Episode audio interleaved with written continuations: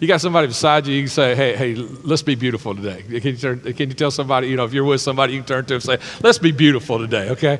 Let's be beautiful today. All right, so we're going to talk about being beautiful. And the sermon this morning is, you know, this is the fifth in our series. And the sermon this morning is on the most beautiful woman, the most beautiful woman ever. And I want to introduce you to her. And uh, she's sitting right here on the front row with me. I've been married to her for thirty-five years now.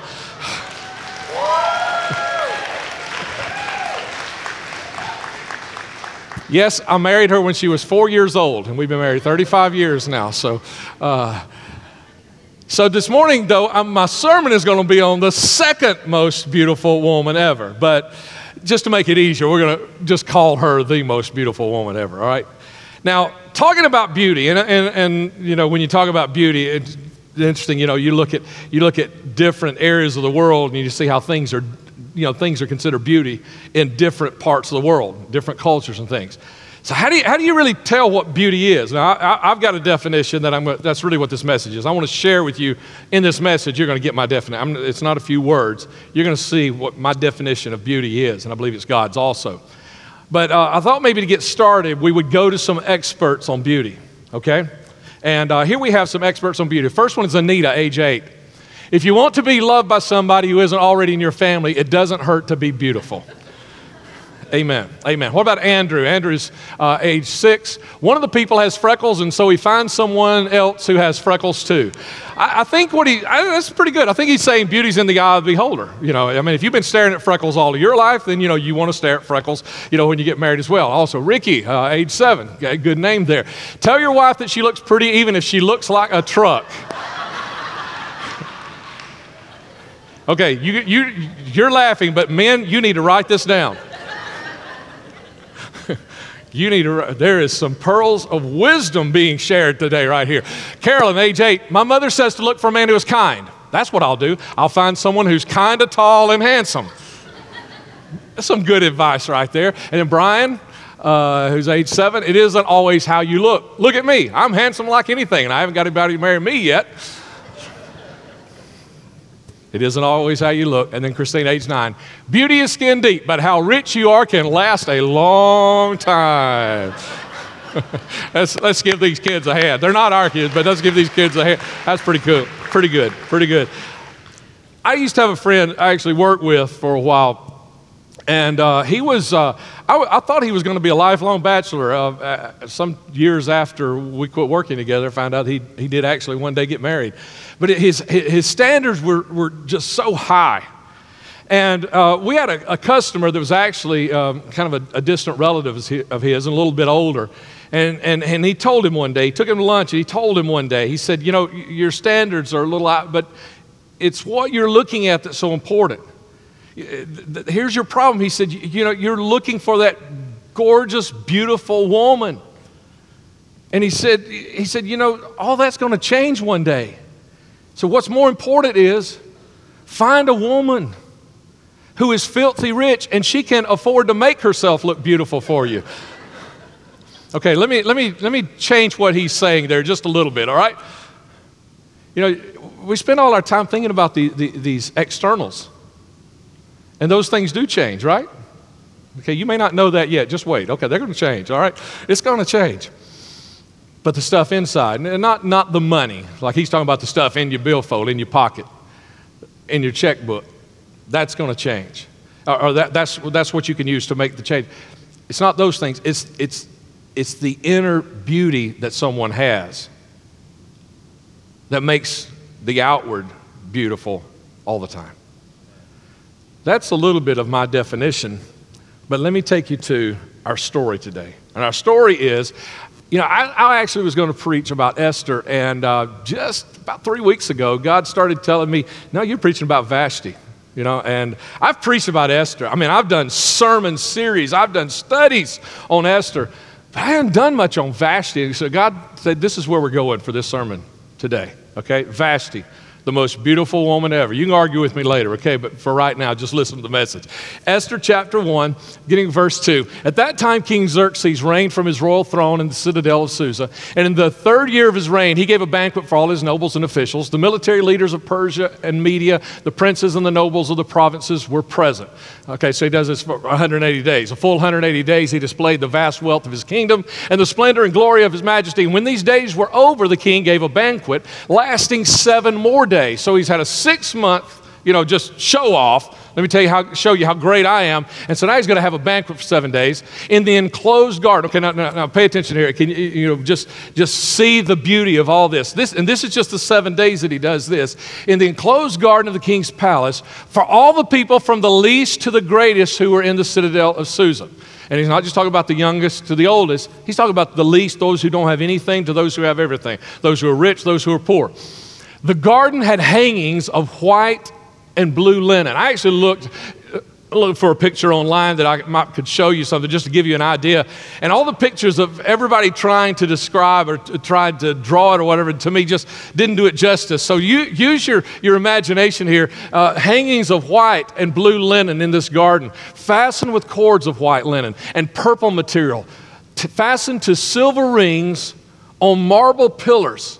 There were couches of gold and silver, couches of gold and silver, and they were sitting on a mosaic pavement of porphyry, marble, mother of pearl, and other costly stones. Just imagine this, you know, this checkerboard, you know, mosaic of tiles that are going there. And then verse eight, by the king, and, and I mean, you know, that that's, has to be one of the most beautiful uh, banquets ever given.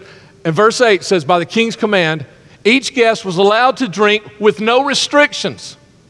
For the king instructed all the wise, all the wine stewards, not the wise ones, the wine ones, to serve each man what he wished. So for seven days, they're having this banquet, and the king says, no restrictions on wine. You know, kind of like maybe a bartender might cut somebody off that's had a little too much to drink. No restrictions. This was an order. This meant anybody drink anything they want. Can I tell you something? There is almost no problem in the world that cannot be made worse with just a little bit of alcohol. You add just a little bit of alcohol, just about anything, you know, it's going it's going to get even worse. It's going to get worse. You know, I, I, I really want you to get this here, because this is what happens here. I mean, he takes a situation that could be volatile in the first place. I mean, there are, he's already just bragging on himself to no end for six whole months. And now he's inviting everybody. Let's just drink, drink, drink, drink, drink. It's all we can drink and everything we can drink. You know, just everybody keep drinking and just make it away. I mean, he, he's setting he's setting everybody up. And you remember last week's sermon? You know, there are rewards or consequences to every action. You know, and you can't drink that much. You can't drink solid seven days. Somebody, somebody is going to get in trouble. Somebody's going to get messed up. Somebody's going to have a problem. And the problem is, the king ended up bringing it on himself. It was his own thing. You know, have you ever heard anyone say, you ever heard anyone say, I make the best decisions when I am stone drunk? Now, you might have heard somebody say that before, but they probably couldn't back it up later with a good decision, could they? You ever heard anybody say that? Or, or you ever, if you've, if you've been to college, or some of you are in college right now, you've seen a lot of drunk people. I mean, especially if you lived on campus, you've seen a lot of drunk people. But have you ever heard one of those drunk people say, man, if I hadn't been drunk today, I would have not aced that calculus test?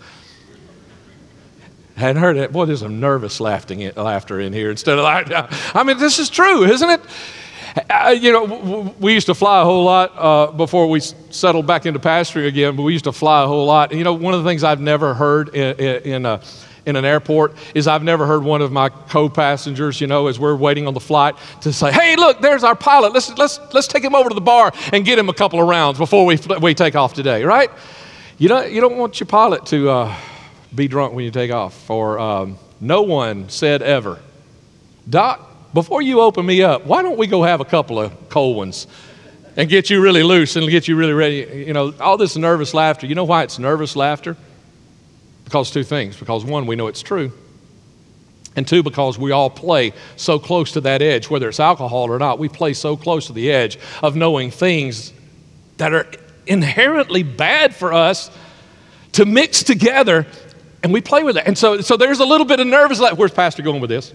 I know he, you know, I, I'm not a drinker, but I know he's, he's headed somewhere. He's going to get on my toes here and just say, so we, we laugh nervously, don't we? We can't just say, yeah, that's exactly, it is exactly right. You know, we we don't do that kind of thing. I mean, we, we don't we don't plan our lives. We don't we don't say, hey, you know, we don't take our kids to get, you know, a couple of drinks before they go take their A C T test. We we don't do those kinds of things because we know. We know. You add alcohol to just about anything, it is not going to be a good thing. You know, unless you got a cut on your leg, you know, or something. You know, that's a good thing to add alcohol. But anything else, pretty much, you know, you make it worse.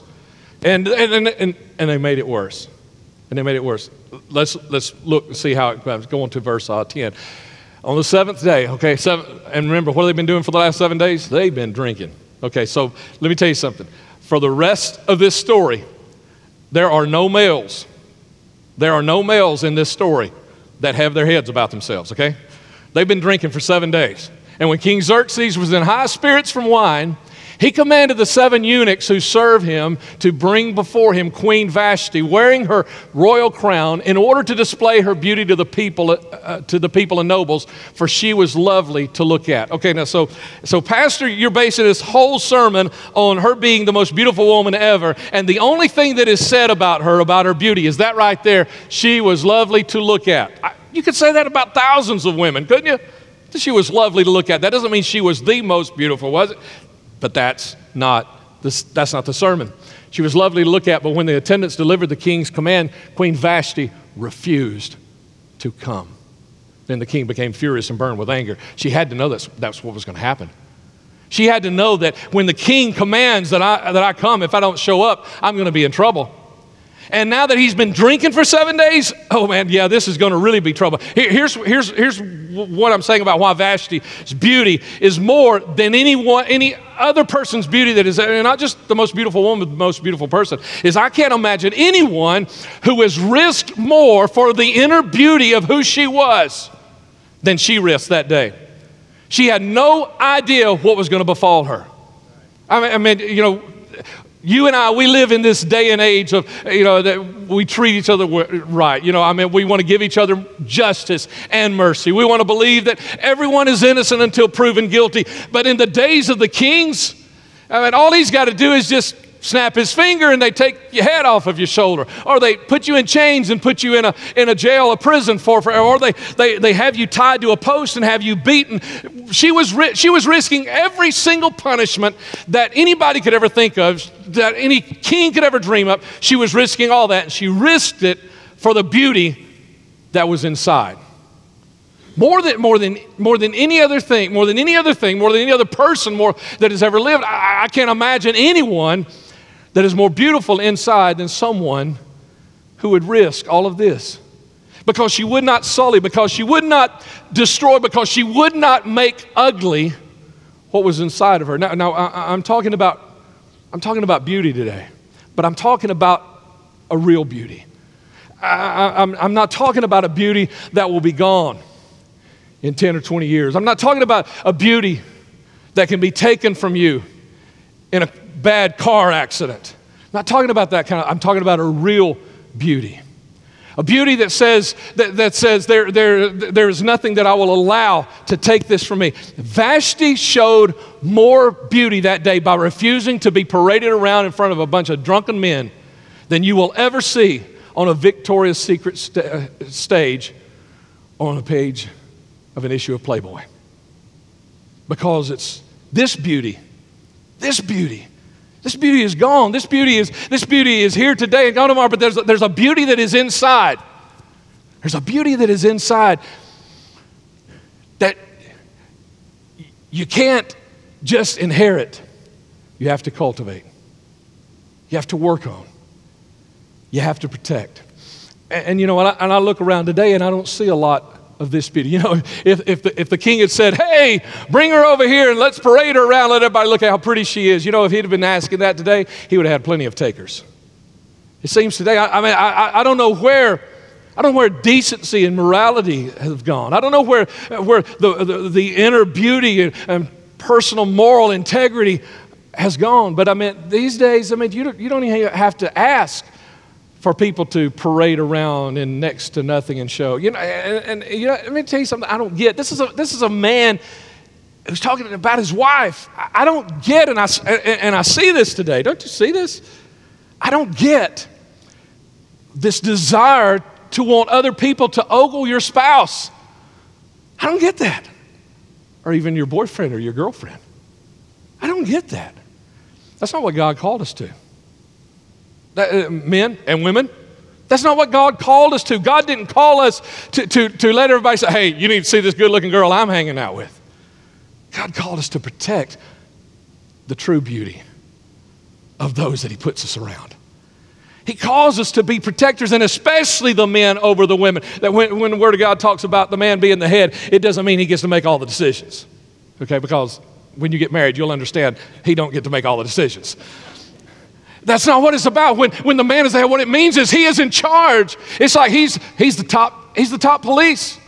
He's the top sheriff in town. He's the one to protect and to maintain the protection of the family. And that goes down to the very integrity and moral character of every person in that family. How much does she risk? Let's look. I'll show you how much she risked. In verse, begin verse sixteen. So Memucan replied in the presence of the king and the nobles and said, Queen Vashti has done wrong, not only against the king, but also against all the nobles and the peoples of all the provinces of King Xerxes. He says, she's done us wrong, king. She might have done everybody else wrong because she didn't let them look at her. But she honored herself. She honored herself, which, which, which is more important with your beauty and integrity than anything. For the queen's conduct, Memucan goes on and says, the queen's conduct will become known to all the women, so they will despise their husbands and say, King Xerxes commanded Queen Vashti to be brought before him, but she would not come. Here's what he's worried about. Memucan's worried about going home and finding out his wife has learned about this, and now she won't do what he tells him to do. What, uh, she won't do what he tells her to do. That's what he's worried about. He's not worried about the rest of the kingdom. He's worried about his wife. I get home, she's not going to, she is going to despise me. Let me tell you, that word right there, despise, in the Hebrew, actually literally means this. If you if you break it down, it's actually a couple of words there, and it means with contempt in their eyes on their husbands. That's what he was worried about. He said, if I get home, she is going to look at me with contempt and say, you've always made me do this, and the king doesn't even make his wife do that. And he thought, to look on their husbands with contempt in their eyes. We bring, listen, here, here, here's the other side. We got Vashti as the most beautiful, this in, interior integrity and, and moral character that is there, this awesome beauty that is there. And then on the other side, we've got the king and all these drunken men. And we bring, make, make no mistake about it, we bring contempt upon ourselves. Contempt doesn't just come out of nowhere. Contempt doesn't just arise out of somebody's feelings. I got my feelings hurt. Contempt arises when we don't act in a right way toward the people in our lives. And we're specific, I mean, right, specifically right here with a man and, and, and a wife, you know, a husband and wife here, but that's with everybody. If people hold you in contempt, if people look at you and they've got contempt in your eyes, there's probably a reason behind it. And it could just be a, a misunderstanding, but there is still a reason why people have contempt for one another. You, you aren't born with contempt. You don't just inherit contempt. Contempt, for lack of a better word, is earned. And if you've ever earned some contempt, oh, it's, it's, it's a tough thing sometimes to... to regain that spirit of love and trust that, that looks, you know, if you've ever treated a spouse and your spouse in such a way that, that, that they look at you with contempt, sometimes it's hard to get that trust back. But you have to work toward it. You have to go after it. And remember last week's sermon, one of the principles that I told you about was forgiveness and restoration. So you may have a lot of contempt. I know some of you are bordering right on the edge. If you're not there yet, you may have some contempt. But I tell you, there is still the principle of forgiveness and restoration. If you will let God, he can forgive and he can restore everything. He built it. He created it. He designed it. He empowered it. And he can heal it. Oh, come on. Can I get just a little amen right there?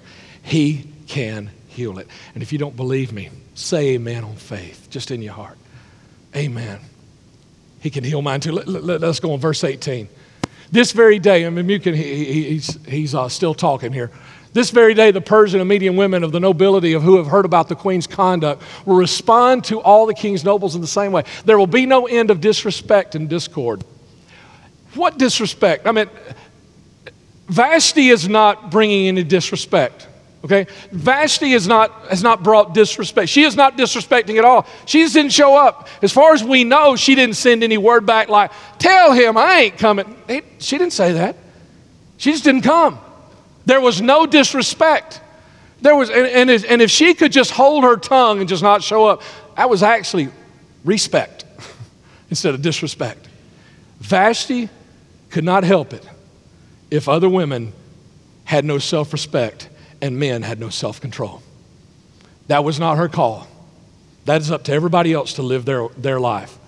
It doesn't matter if, if no other women have self-respect and men don't have self-control. That doesn't matter. I've still got to be who I am. That's where the beauty, that's where the beauty is. I mean, this is where I see the beauty in, in Vashti is, is, is that, that's who I am. And this is who I will be. Verse uh, what uh, nineteen, or oh, I'm sorry, I'm sorry. Yeah, we got. Let me. I got to tell you about beauty here. L- let me. Let me really define it for you here. I, you know, I'm a blunt person. Okay, I'm pretty blunt. I mean, you know, if you don't want to know, don't ask me because I, I, I just think when somebody asks me a question, they want to know the answer. You know, that's why I'm probably not. I probably don't have a future in politics. You know, my way of diplomacy, you know, and trying to get to an agreement is to tell you the truth. Now let's work it out. That don't work in politics, you know, and sometimes. So I, I, I'm pretty blunt, okay? So I just want to make sure we we really get it today. I want you to know what true beauty is and what true beauty, let me show you something. True beauty does not succumb to the argument that everyone else does it. You know, if if he or she opens their mouth and says, you are so beautiful, but, uh-uh. You are so beautiful now, why don't you, uh-uh. Those two things don't connect to one another. You can't, you can't uh, uh, begin to, uh, you know, go towards someone's beauty and reach towards someone's beauty and, and implore upon someone's beauty and then begin to take them into another different direction. You can't do that. True beauty, true beauty does not succumb to the argument that everyone else does it or lower its standards to compete with the obscene. True beauty does not, true beauty does not look at the obscene and say, oh no, what are we going to do? I have got to become, because of obscene, I've got to become this. True beauty says, that doesn't matter. What happens outside of my body doesn't matter. What matters is what I do with who I am and what I'm doing. And you may have heard the story uh, uh, this past year of, of, uh, of these pictures of, uh, pictures that had been tweeted that had been hacked. Somebody had gone back up in the cloud, you know, and they had they had been able to pull nude pictures of some famous famous young ladies, and then they were, you know, just sharing them with other people, you know. And one of the young ladies, she said, when somebody asked her about it later, because, you know, can, can I tell you something? I, I hate never say never, you know, never say never. I try to never say never. But, you know, that, that that's never going to happen, Pastor. You know, because Pastor ain't going to have you up there in the first place. Come on, I, nervous laughter. I know this This is re, this is really a little deep right here, right? My wife asked me the other day, is this one of those that she's going to want to be sick for, not be in the, in the middle of this service, right? That's probably not going to happen to you, Pastor, because they're not going to be up there in the first place. And so, you know, people began saying this. You know, they can't steal your pictures if there are no pictures.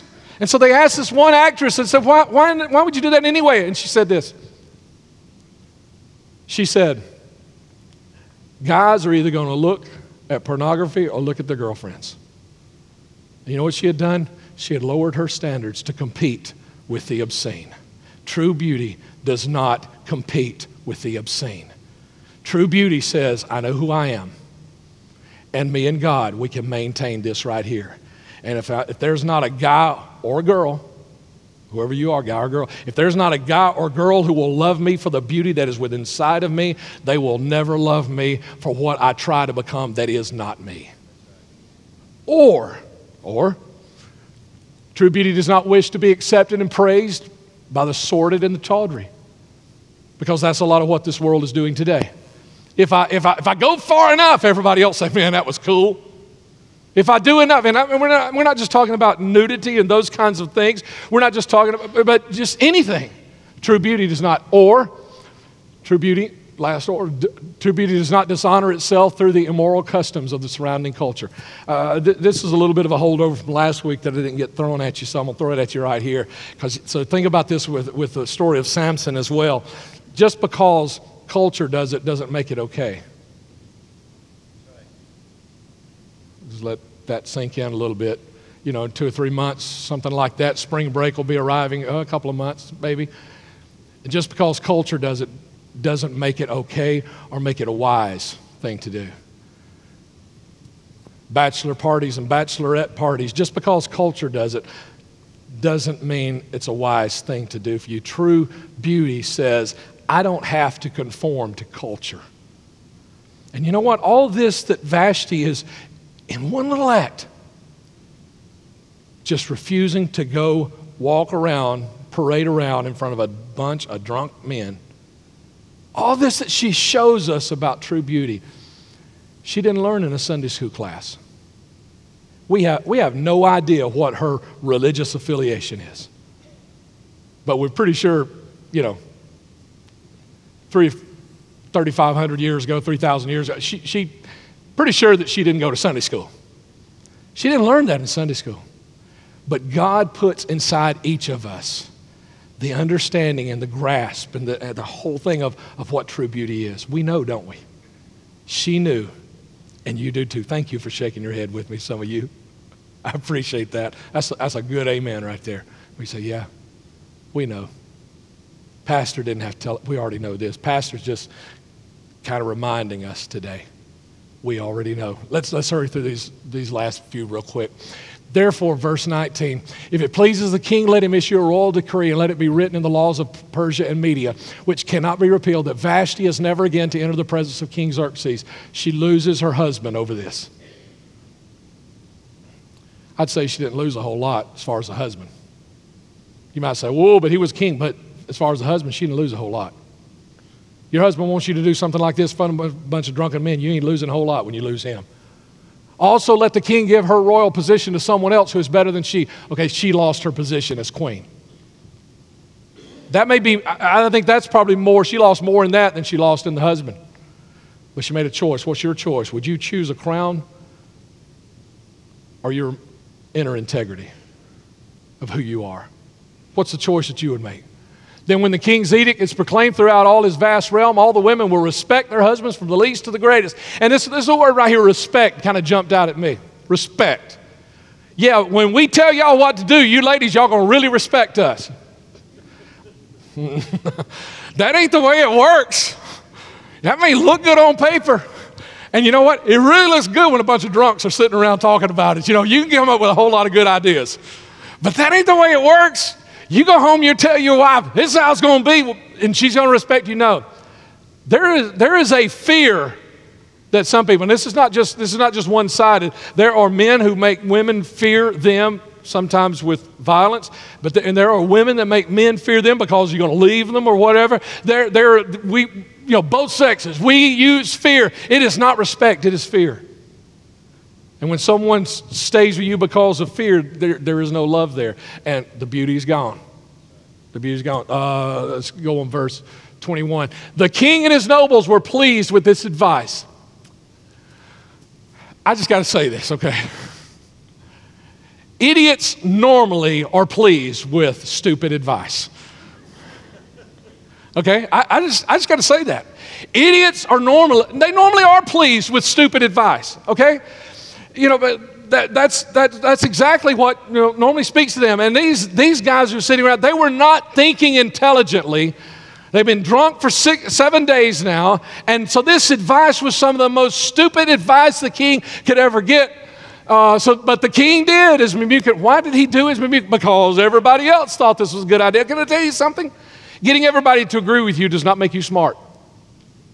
And it does not make the decision wise. But that, he did he did it because everybody else agreed to it. He sent dispatches to all the parts of the kingdom, to every province in his own script, and to each people in their own language, proclaiming that every man should be ruler over his own household. Here's what he did. He did what we do. we think, well, this is probably not a really good idea, or, or you know, I was, you know, I'm in this argument here with this person, and and people don't know if if I'm wrong or they're wrong, and and and you know, the only way probably to combat that is tell all of my friends, and that way they'll all be on my side, and that way I'll be right. Having everybody on your side does not make you right. Talking everybody uh, into believing your way is not right, does not make you right. Telling everybody about it like this king did, saying, this is what we're going to do, that doesn't make it right. But that's what he did. Last, our last two verses right here, our verse uh, in, in chapter two.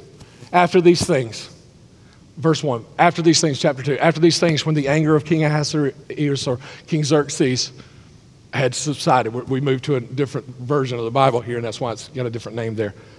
When the, the anger of King Xerxes had subsided,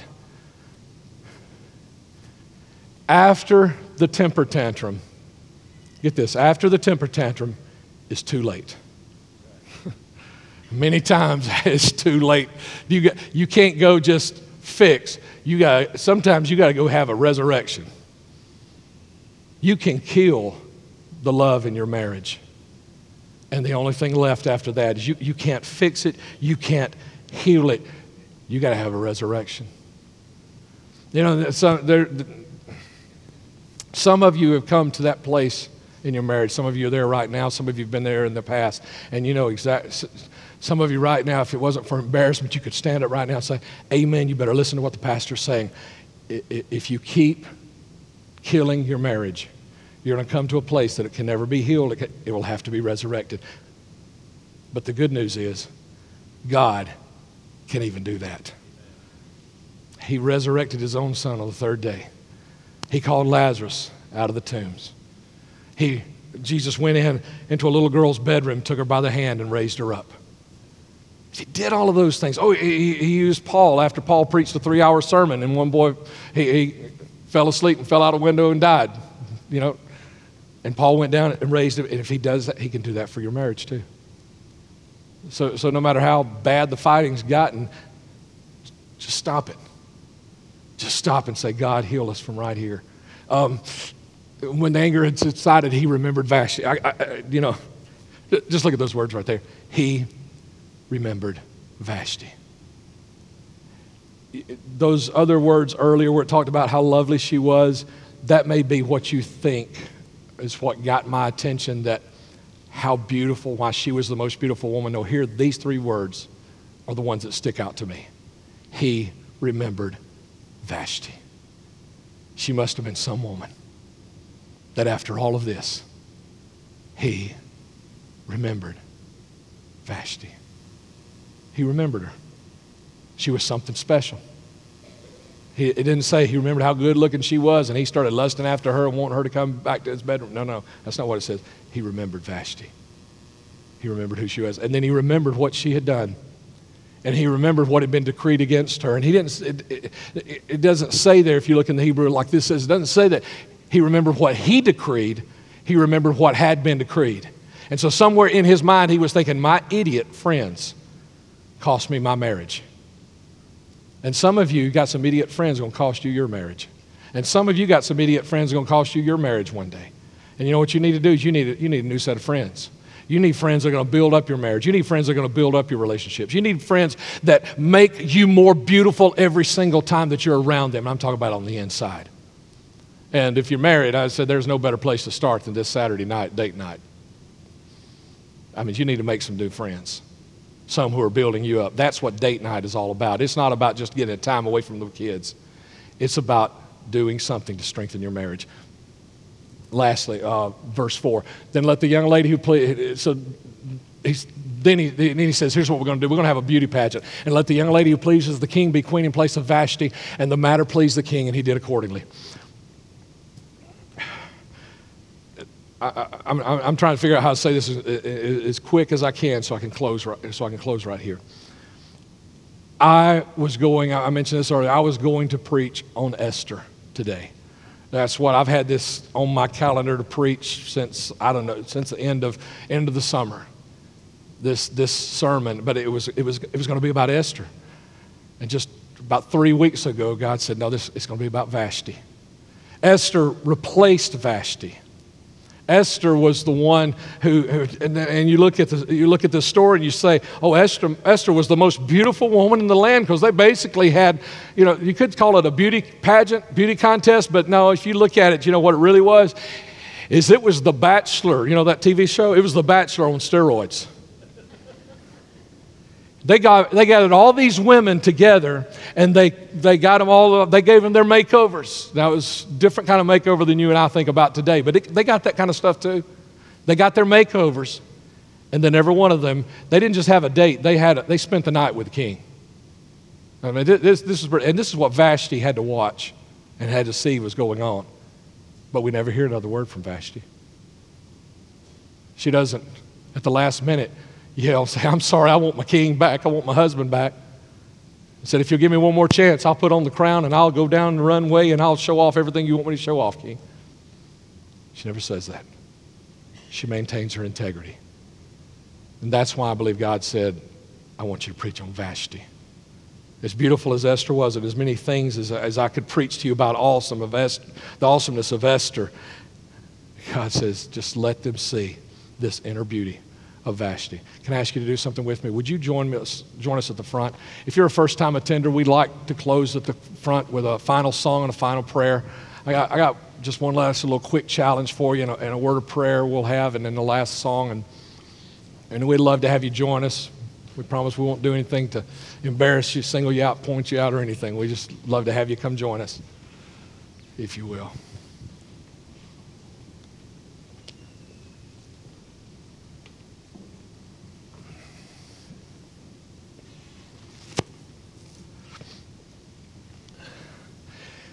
Again, prayer team members are all around you. They wear a little, little lanyard. And uh, if if if you, I haven't preached about healing today, but if you're sick, let a prayer team member pray for you.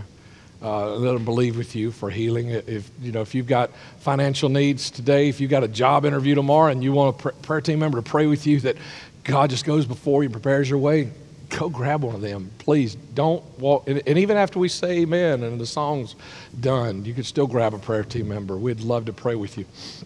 Let me let me say this real quick, if I can. This message is about this.